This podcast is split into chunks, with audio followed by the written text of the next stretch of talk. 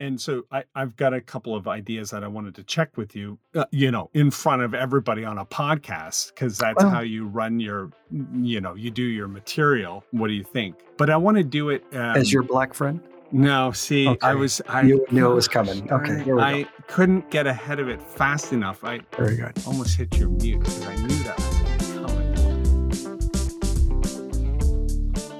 Hey there. If you've joined the podcast today, my name is Chris Jarvis. I work with companies on employee giving and volunteering programs. And my name's Jake McIsaac. I spend a lot of time thinking about public safety and restorative justice. So we are having conversations here that we've been having for 20 years. Yeah, the only difference now is we press record and share it with you.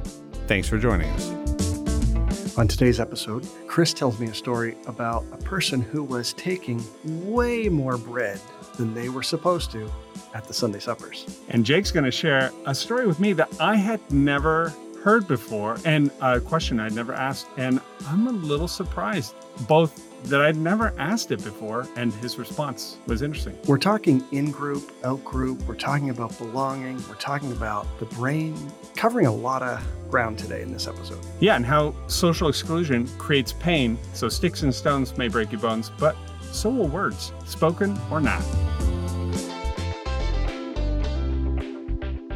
Jake, do you remember um, this incident? It came to my mind because of a presentation I'm doing tomorrow. But uh, one of the organizers at the Sunday suppers in Halifax came to me one day and said that she had a she was she had a big concern about me. now obviously who can forget right Mm-hmm. but i don't know if i've ever shared the story with you or maybe i did Okay, go ahead. So- It was I- a long I- time ago. I don't remember it right now, but maybe it'll kick in. Okay so uh for the listeners was a interesting personality who uh, jake and i both consider a friend um just a little bit of background information for you she which she shares with whoever's interested. Um she had a, a rough upbringing was one of 12 children in her family i think. Yeah. she um had some issues growing up uh she grew up uh, in um, a family affected by generational poverty and at one point um in an argument with her mom she tried to burn down the house so they called the police and she went to jail and that was a whole experience um had her first baby i think she was a 13 12? maybe 12 or 12, 13 yeah. yeah, um by one of the prison guards Mhm. and which we never knew if it was actually true or not you know because um she by the time we knew her she was in her 40s i actually don't know how old. And she had te- teeth problems so the healthcare in canada if you're if you're living if you're affected by poverty or living on the street whatnot you just pull the teeth and uh, all the teeth and give you dentures and she didn't wear the dentures all the time so it was kind of hard to hear her. And anyways in and out of prison dealing with drugs and addiction had a hard life lived a hard life uh, has way more stories than i think we could ever cover in a year of podcasts but she when i met her and i think we covered this on another podcast do you remember ever did we ever talk about I don't think we did. No. no okay and uh she the the way i met her just again for everybody listening i was i was at sunday suppers and i was um uh, with jake and we were kind of there was several of us that we were in charge of of kind of making this meal go it was for about 150 people off the streets men women kids families that would come in and we would bring in a number of guests it had been going since 1985 started by seven little old ladies part of the women's auxiliary there and we turned it around, grew it a little bit, had more volunteers coming in. One of the volunteers was who showed up with a piece of paper and said, Are you in charge? And I said, Sure. She said, Okay, I have a thousand hours. And I said, Community service. Yeah. Community service hours. I said, Yeah. What? Because you don't get a thousand community hours, right? Like maybe 40, 50, 100, 200, maybe, but a thousand? I had never heard of this before. But I think the judge was just fed up with you know, sending her to jail for dumb things. And so she said, You're my boss. I'm working here. I'm going to work on these thousand hours. Now, at two hours a week, it was going to take a bit of time. Yeah. 10 years, something like that. I think about 10 years to get through all those hours if she didn't miss a Sunday. And um, I said, sure. And she became a great volunteer. She understood the the community that we were serving. She was she was such a hard worker. Do you remember? She was always finding something to do, finding a way to help participate. Yeah. Very generous, sharing her time. That's what I was going to say. Just just to interrupt. So I mean, it painted a truthful but really sad picture of who who was, but I think yeah, that's right. That's I, right. Yeah, can you fill in some blanks because that that one thing that stands yeah. out when I think of is probably one of the most generous people I have right. ever met. Um, Absolutely, um, and the the amount of generosity when you don't have a lot, uh, you know, she's giving um, often at her own expense. Not like sometimes like like I might give like I have a little bit of extra, so it's not going to really hurt me. I'll just give you a little of my excess right. extra money. Right. Would would dig down and make sure that everybody was okay. Was the right. person in the community who would say, um, if you knew where the where to get a you know one turkey dinner, you go and would make sure everybody on the street knew. Right. Like yes. This was she was the hookup person and took care of. She was. She looked after her community. She hooked yeah. them up. In fact, that turkey story. One year, uh, I guess she's done this for a couple years, but one year she was telling me how she got 25 turkeys for her friends. Right. And her friends are her community people who are mm-hmm. uh, dealing with the same kind of issues as she was. And um, 25 turkeys. How did you find those? Well, you just call up a church and give them a new name. Then you go pick it up and then you deliver them. So she was weirdly an intermediary bringing turkeys to folks who wouldn't have been able to get to the church and get them making um, it super accessible. I mean, she super was, accessible. She was doing this inclusion work long before we. Yeah, were. that's right. yeah, that's we had language around it. She knew that there were some people in that community that just would never, for their own reasons, darken the door of that church or go there or couldn't go, or maybe they were banned exactly. from this particular charity uh, or or outreach center. So she just worked around it to make sure that they she still just, get their turkey. They, she just absolutely. navigated it. I loved it. I love that about her. I, I did too. I thought that was great. And a number of the volunteers were like, oh my gosh, she's working the system. I thought, yeah, mm-hmm. but she should. Somebody should because the system's not working. So right. she's stepping in to make it. Okay. So with that in mind, and given, you know, the facts of her history kind of thing, mm-hmm. one of the other organizers came to me and said, um, yeah, I have a concern. Can I talk? I said, sure. She said, uh, so it goes in after the Sunday suppers is over to the freezer and takes all of the frozen bread. Now you have to understand, Jake, you and I picked up the yeah. bread. It was like on its last legs, anyways. We froze yeah. it. It was like it wasn't like stone hearth fresh bread. Home. Okay, and they're muffins, muffins, chocolate mm-hmm. muffins from Costco. They were prize, and uh, she takes all of them. And I said, "Oh, is uh, is that a problem?" She said, "Well, they're for everybody. They're not just for her. I said, well, okay, does she take them before everybody gets hers? No, she takes just, we give it what we can. And then whatever's left, she cleans out the freezer and it's not for her. Mm. I said, okay, I'll talk to her about it. So I wasn't too concerned because I was sure there was a, a story behind it. And so I was driving and I said, you got five bags of bread there. What are you going to do with all that bread? I'm going to give it out to all my friends. Mm-hmm. What? I, yeah, there's a bunch of people who can't get the side of supper. So I bring them stuff afterwards. And I helped her lug it up and I walked into the living room. Now, you and I had just moved about a, mm-hmm. three months earlier, a big stupid couch into her apartment building. Yeah. I said, Where's where's the couch? We lugged up the stairs. That was a piece. heavy, yeah. uh my uh Joey, whatever his name was, got out of prison last month. He didn't have any furniture. So I took yeah. it down to him. Yeah. She gave away, she loved that couch. We mm-hmm. fought hard to get it up those stairs. She just gave it mm-hmm. away because yeah. he didn't have anything. And so I went back and explained it to the to the other person. They were like, "Okay, fine. If that's really what's happening, fine." Now, this other person is incredibly astute. Works with people on the street, has decades of experience, was well informed, taught me a lot. Mm-hmm. But in this moment, she fell into an othering trap. Yeah. And based on how she perceived herself and the world, it called into question it, it not only called into question, but there was sort of an assumption of something's wrong. Yeah, no, hundred percent. I and I didn't know that um, that's where you're going. I do remember that now, but I, I am glad I mentioned about uh, the generosity of because that is that is what I remember about Marguerite right. completely. Is that that's right? Um, you know, she wanted to make sure that people around her were okay, Right. And she, she, you know, there was this othering in that moment. I think you're right that the that the uh, organizer didn't recognize uh, her motives, didn't recognize uh, the way she was helping, or, or even the actions. Didn't recognize is a great way to say that. Actually. but yeah, but because but, it's not how she would have done it. The the other not how she would have done it, Yeah. right? But Mark was uh, taking care of her in group, Yeah. Now, and making sure that no one was left left behind. And this was, you know, when she did well, everybody in her circle was going to do well.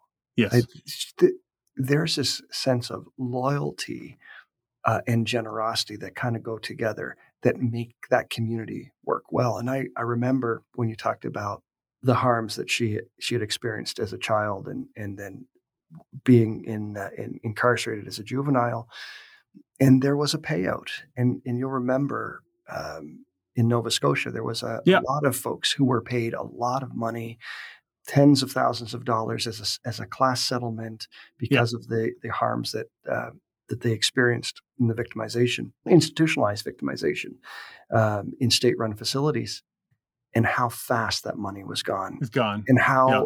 she agonized about uh, how to spread that money around. And I Yeah. think we were worried. I think we had conversations initially, not dissimilar to the other organizer, where we were trying to say, "I've got to protect this money. This is a lot Yeah. of money. You're going to have to Yeah. make different decisions." And all she could do was give this away to make sure everyone around her was okay. Yeah. It just didn't make sense to you or me. It's because it's not how we would have done. We would have Nope. invested some of this, and and you know maybe you maybe you put a little down payment on a house, or ma- none of that made sense because it didn't take care of our community. Because you and I had a right way to see money based Right. on how we were Yeah. raised and where we were in society, right? Yeah, I, I, I think about that often as a uh, way to check myself about other people's motives or decisions they make, and and try not to be too judgy about it because I remember the relief that she expressed to us when that money was gone. She could have her normal life back. Mm-hmm. She didn't have to try to. What would I do with eighty thousand dollars? Mm-hmm. I would get rid of it really quick so I could get back to my life and my relationship. That's what happened. So I was thinking about this story Mm, because of what I'm going to be talking about tomorrow. I'm not. I don't. I'm not going to use that story, but I'm talking um, to the Greater Washington Urban League um, at the at the summit. The great group. I'm back for the second year, uh, and I get to. Uh, we're we're trying to talk about how to how to ensure that diversity, equity, and inclusion efforts in society, but mm, in particular in the workplace, achieve their intended results. Are, are we going? Are we more inclusive? Is there more diversity? Is it more equitable? So on the diversity and equitable, obviously there's been marginal progress. Some firms have leapt ahead and they're more visibly diverse. The pay sal, you know, women are almost being paid as much as Mhm. men for the same roles, kind of thing. Uh, and there's more women in senior roles, so there's there's some increase, but that increase if you if you look at the 600 firms right now that we know of that are doing DEI work with companies, and you look at an an annual eight billion dollar investment in it, both mhm. inside and with these other firms, whatnot, you sort of ask the question: Is two or three percentage points enough? Mhm. Like, where's all the where's all the value actually going?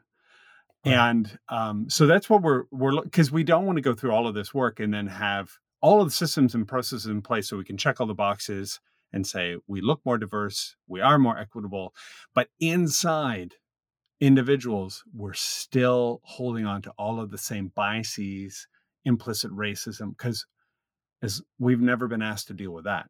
We just deal with the way we work and the way we measure. Yeah, I mean, there's a real um, vulnerability when you just get to frontline folks to say, "So how does it feel to work here, person of Yeah. color?" Right. Do you have you ever has anybody ever asked you that? No, uh, well, not formally. I mean, I No. think we get a um, every once in a while, um, and I've done this in a couple different places I've worked. So it's not just with my current employer, but they'll send out a survey once a year. Uh, the survey questions aren't bad, but they they don't get to um, how how well do I think we're doing our, on our commitments in terms of EDI or ask, you know, it, it's mostly are you aware of this initiative? Do you Yeah. know that we have this policy? Yeah. We're thinking, Yeah. and so it's it's it's soliciting feedback, and it's Yeah. not bad, but it doesn't really say in a way that asks me to reflect on: Is any of this making a difference? right. Exactly. Yes. Is this does Yeah. any of this make a difference on the everyday for when I show up to my workplace as a person of color? Uh, do I feel more included? Do I feel like my voice matters? Am I am I code switching? And we can do a whole another episode on on that where I do I have to sh- change who I am and how I show up? Oh yeah, yeah, yeah, yeah. I remember you mentioning. Can you just explain code switching really quickly? Because now Yeah. people are like, "What is code switching?" Code switching. Um, it's it's it's learning how to navigate and how to make yourself a little bit more uh, accessible to to the audience. And so there's a really great uh, example of that um, using President Obama, where he's Okay. greeting a whole bunch of folks at the White House, and he's going down, and he's shaking hands, shaking hands, shaking hands. He gets to the person of color, and they immediately see each other. There's a there's a, a you know he he he dabs him up, you know, fist bump, pulls them in for a hug, and then switches right back to going down to meeting people where they are and what they need in that moment to feel connected. But it's very different in the way he's he's interacting with with people. In this moment, Right. this this code switch is like Yeah. the the president lets his guard down and is seen by another black man in this moment. Yeah. And what does that look like? And it started a lot of conversations around it. That'd be an example I would give. But we Yeah, can oh, that's good. Okay, yeah, we should dig into that because that is really interesting. Yeah. Um, and so I, I've got a couple of ideas that I wanted to check with you, uh, you know, in front of everybody on a podcast because that's how you run your, you know, you do your material. Is Mhm. is this? What do you think? But I want to do it um, As your black friend, No, see, I was I You knew it was coming. Okay, here we go. I couldn't get ahead of it fast enough. I very good. almost hit your mute because I knew that was coming.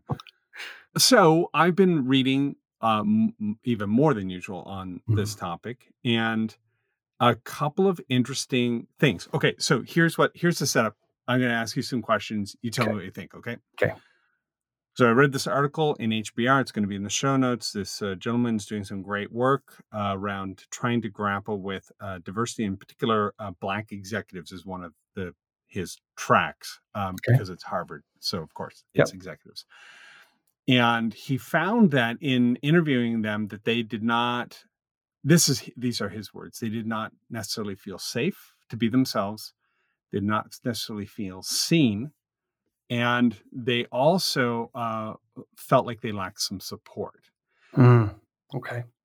Okay, so and given that, um, it meant that they were experiencing um, this othering aspect. So, just for everybody listening, because Jake and I talk about this all the time, social identity theories, and as well as some other um, disciplines in uh, the humanities, would suggest that um, we know who we are because we know who we're not. Right.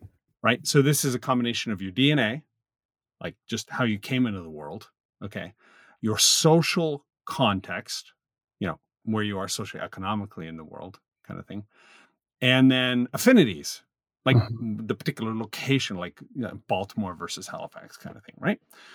Um, and the more uh, affinity I share with the other person, the more likely I am to see them as my people or in my group. And so fundamentally with DEI, it feels like there's a problem here. And I want to know what you think about this because even though we're putting, we're addressing all the systems, more people of color, um, training around microaggressions, gender norming language, uh, implicit bias, how you deal with it, how you manage to be more inclusive, on all these kinds of trainings, and then appropriately lists and goals, and then measuring and reporting against that. That's all great, but it doesn't actually affect the way I internally process how I perceive another person. And none of those things can change the sort of default setting that I got born with. So, no matter how much I go through that stuff, I still am always, you know, because of the because of the wiring in my brain, I'm always going to say, yeah, but I'm not them, those Right. people. And the black executives, in, actually in this uh, interview, felt like they had to sort of put on uh, there's a way to be at work, and then there's a way to be at work with your own people in an employee resource group if they're all black, and then there's a way to be out of work. Mm-hmm. Mm-hmm. But they had to keep switching back and forth in order to feel like they were participating or being included. But even then, not safe, not seen, uh, not supported. So there's man, there's there's a ton of stuff there. But I let let me just start. You, have got my mind going in a bunch of different. And I want to okay. tell you a quick story at the end okay. of this. But um, if I start with this, the training piece, uh, what you've got me thinking about is with in group out group. There's no way to learn that without other people. We deeply need to do that in group work. So mm. if you're doing be, because it's a process, so good learning. Uh, um, sort of good adult pedagogy is that if we're if we're bringing people together to learn together to see it this is we talk a lot about this you need to have this rational discourse you need to be able to talk to other people you need to be able to see this through the eyes of other people hear right. through the ears of other people hear their stories right. but also if done uh, well you're hearing your words through the lips of others so you're you're right, making connections right, so it's mm-hmm. not just hearing their stories but but hearing that they're hearing you, right? So really connecting. And and so in order for there's a lot of things that you could probably log into a online self-serve kind of training module. Um, you know, I think about workplace hazardous materials. Uh, that's how we do WHMIS training.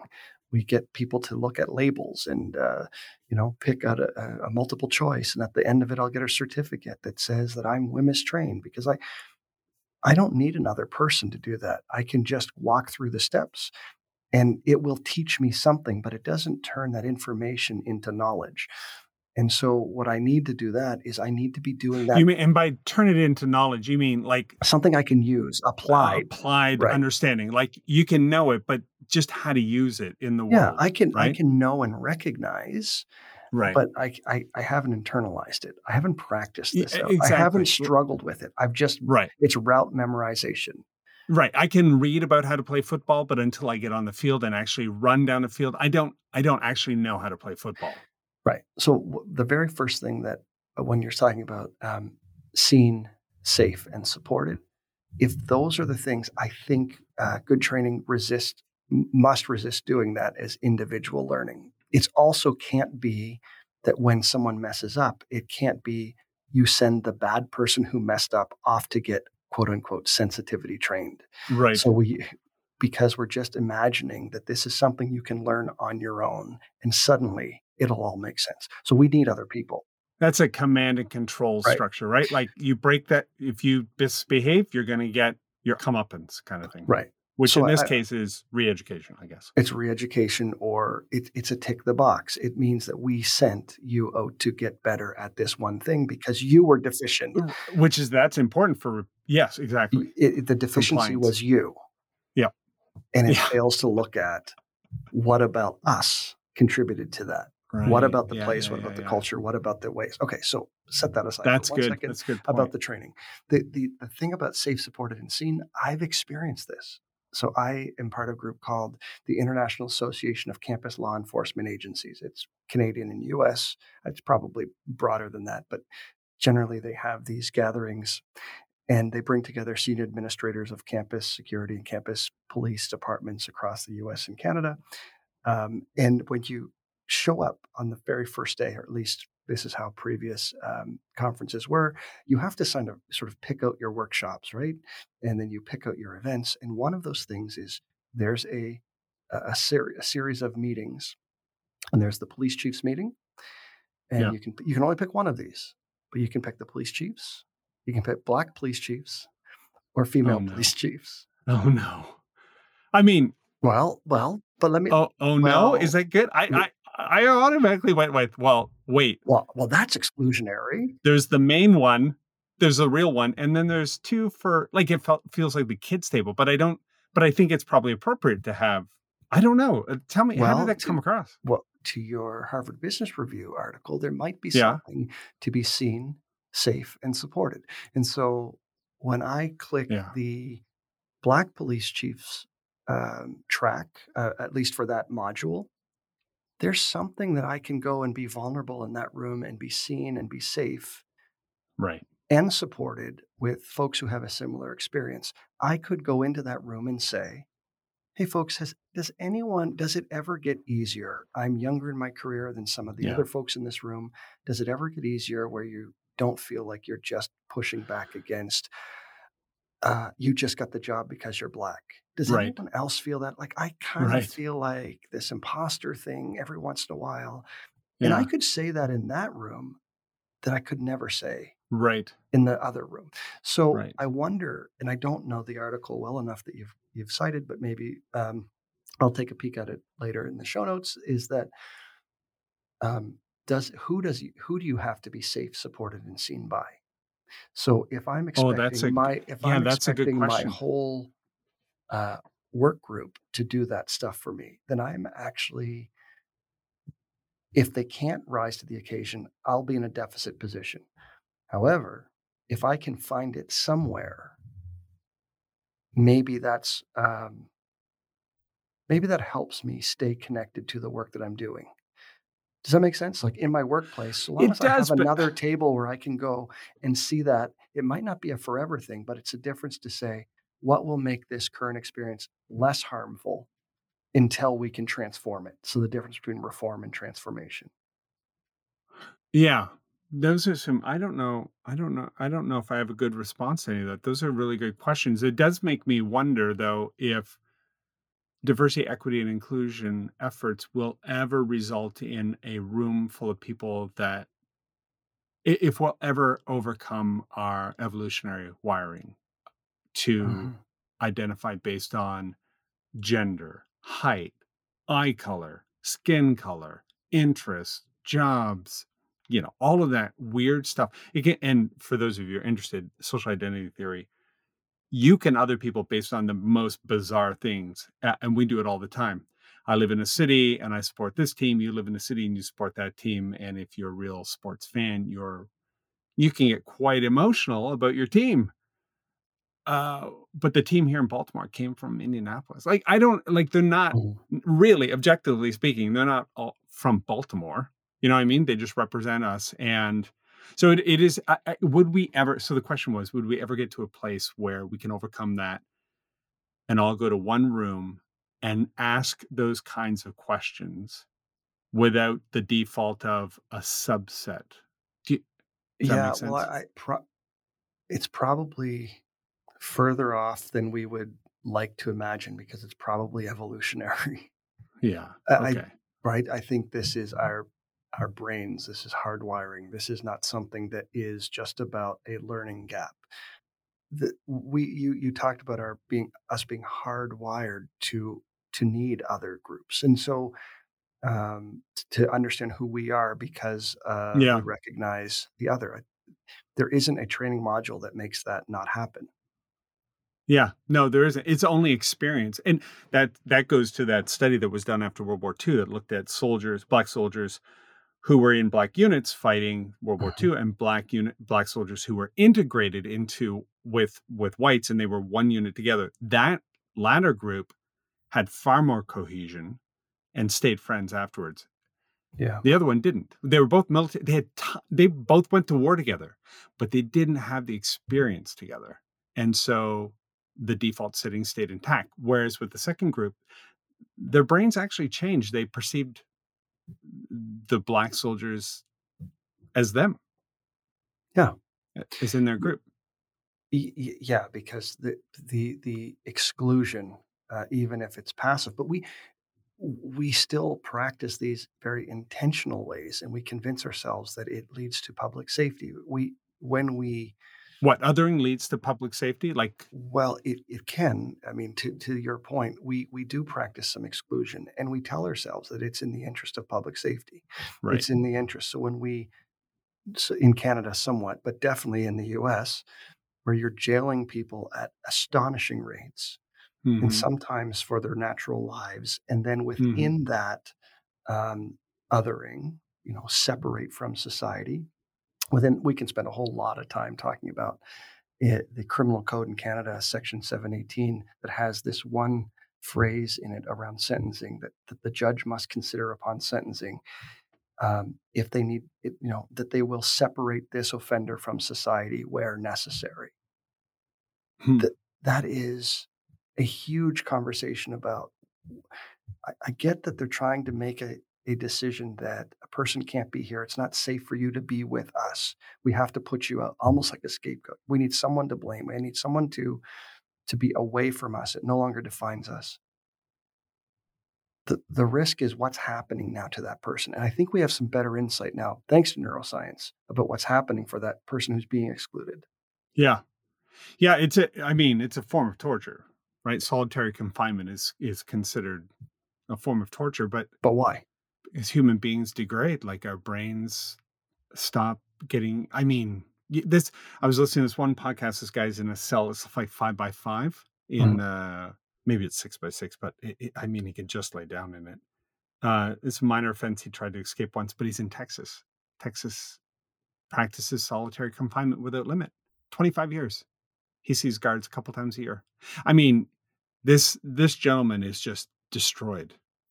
Um, the post traumatic stress disorder that after 25 years he, uh, will never function. Uh, we've just ripped a human being to pieces, and they, eh, that can't be put back together. But that's part of the legal code. We're allowed to do that to human beings. Well, I, uh, I mean, I think that that that that legal system moves very slowly, and so they're stuck using practices that they've always used. We've always right. separated people. We've always put them right. away. But I think right. the developments in neuroscience to be able to look at brain imaging and say you're actually shutting down parts of this brain. You're causing pain when you isolate people. Um, you, you're if this person ever gets out, you have created the monster that you thought yeah. you were protecting us from. Yeah, that's a great. You've you've shifted their brain in such a way that has actually led us to not be safe anymore yeah, that's because they can no longer see us. They can no longer. They don't feel like us. They feel like an other. And so now you've released an other who will only read us as threat because you've divided the world into us and them. Yeah, American foreign policy may be a big othering too, like as well, where we're every intervention seems to spawn hundreds of problems. Um, uh, but we won't go down that train. I want to bring it back to DEI just uh, mm-hmm. because we're almost out of time, and I just want to bring it back to say this presentation tomorrow. One of the interesting things, um, and it underscores the point that you were just making, and that is excluding people does create pain. Namely, uh, Eisenberger did some studies uh, back in 2010, 2011, um, yeah. where she uh, and I know you you've watched this video. It was mm-hmm. really interesting. But the result, uh, she she had people go through, sit on it. Uh, actually, I think they put on goggles, and they watched, or they played with. They played. There were two other like little avatars. I think they're like mm-hmm. triangles mm-hmm. or something like that. No, little people throwing a ball back and forth, and they were playing, and then all of a sudden the other two leave that person out, and they're watching what happens in the brain. And the same system that registers physical pain, parts of it lit up for social pain. Yeah. So being excluded, you know that, and that's the name of the podcast. Sticks and stones can break my bones, but so can your words. Yeah. And exclusion does cause physical pain. So much so that when they gave people Tylenol, they felt less pain. The brain calmed down. So you can use Tylenol to treat a broken leg. Well, uh, maybe heavy duty Tylenol. And, I feel like we need a disclaimer so we don't get sued. to to uh, you can use a Tylenol for physical pain, right? And for a bad day at work when you don't feel like you could bring your full self to work. You can say what you were really thinking. Do you, okay, and so this is my last question. Have you found yourself in a place where you had to put up some kind of buffer so that you weren't perceived as black versus me when I I may lose my temper and yell or whatever, but nobody says, "Oh, that's just those that's how they deal with it." I never get that. I it's always constantly. Wow, you lost. Yeah, I I what was wrong that day kind of thing. But how about you? Constantly it's it's not just a can I remember a time. This is a this this is a ongoing all the time. Um, you, you're con. I am constantly uh, trying to navigate that tension. Yeah. Um, and I and I work in an environment in terms of campus safety where sometimes there can be high conflict uh, moments, and um, you know, uh, I'm consciously thinking about is this going to be read as an angry black man? Right? If I have to get loud, if I have to I, you know, I don't think you've ever said that to me before. I didn't know. I've never asked the so, question. so we would have, you know, we sometimes call it tactical communication. Like if I Yeah. have to cut through and and really let you know that I'm serious about this thing, you Yeah. need to do this and you need to do this now. And mm, some of my uh, colleagues probably don't think about that. They're just giving commands. And I, that must shape the entire way you work, like your entire, oh yeah, like at a very deep level, how you live. you know, it, well, it, it does, but uh, it's, it's, it's why that other room is so important at the Chiefs conference. Gotcha. It's why that other room matters so that I can be seen safe and supported. When I can walk in and tell folks that, I don't have to tell them that whole story that I just have to tell you, where you're like, oh, I get it. I could start that. And they're like, yep, because that's what seen safe and supported feels like. Now, someday, maybe my other colleagues who are not black might might get there, but they're not there Right. now. That's okay. So this brings us back to the opening illustration of President Obama. That's that moment where you can just, I see you. I see you. I see all of you. Yeah.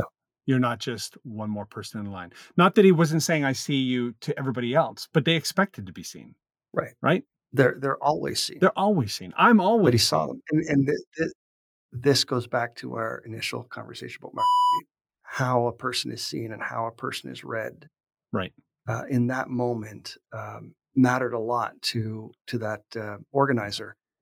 If you misread a person, you you risk cutting off all of the people that they're taking care of. Imagine Oh, if yeah, you yeah, didn't yeah. Um, good. you didn't chase down those questions. Imagine if you didn't uh, take a few minutes and you just reacted and said, "No more.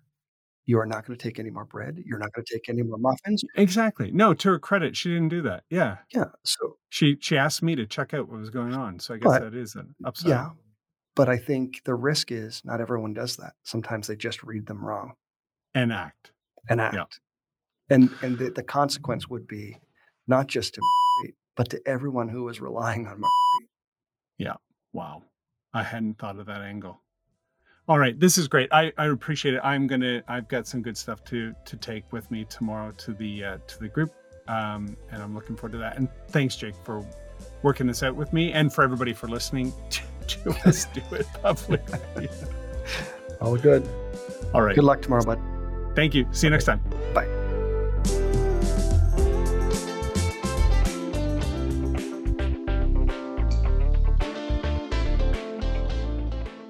This has been a Podstarter production.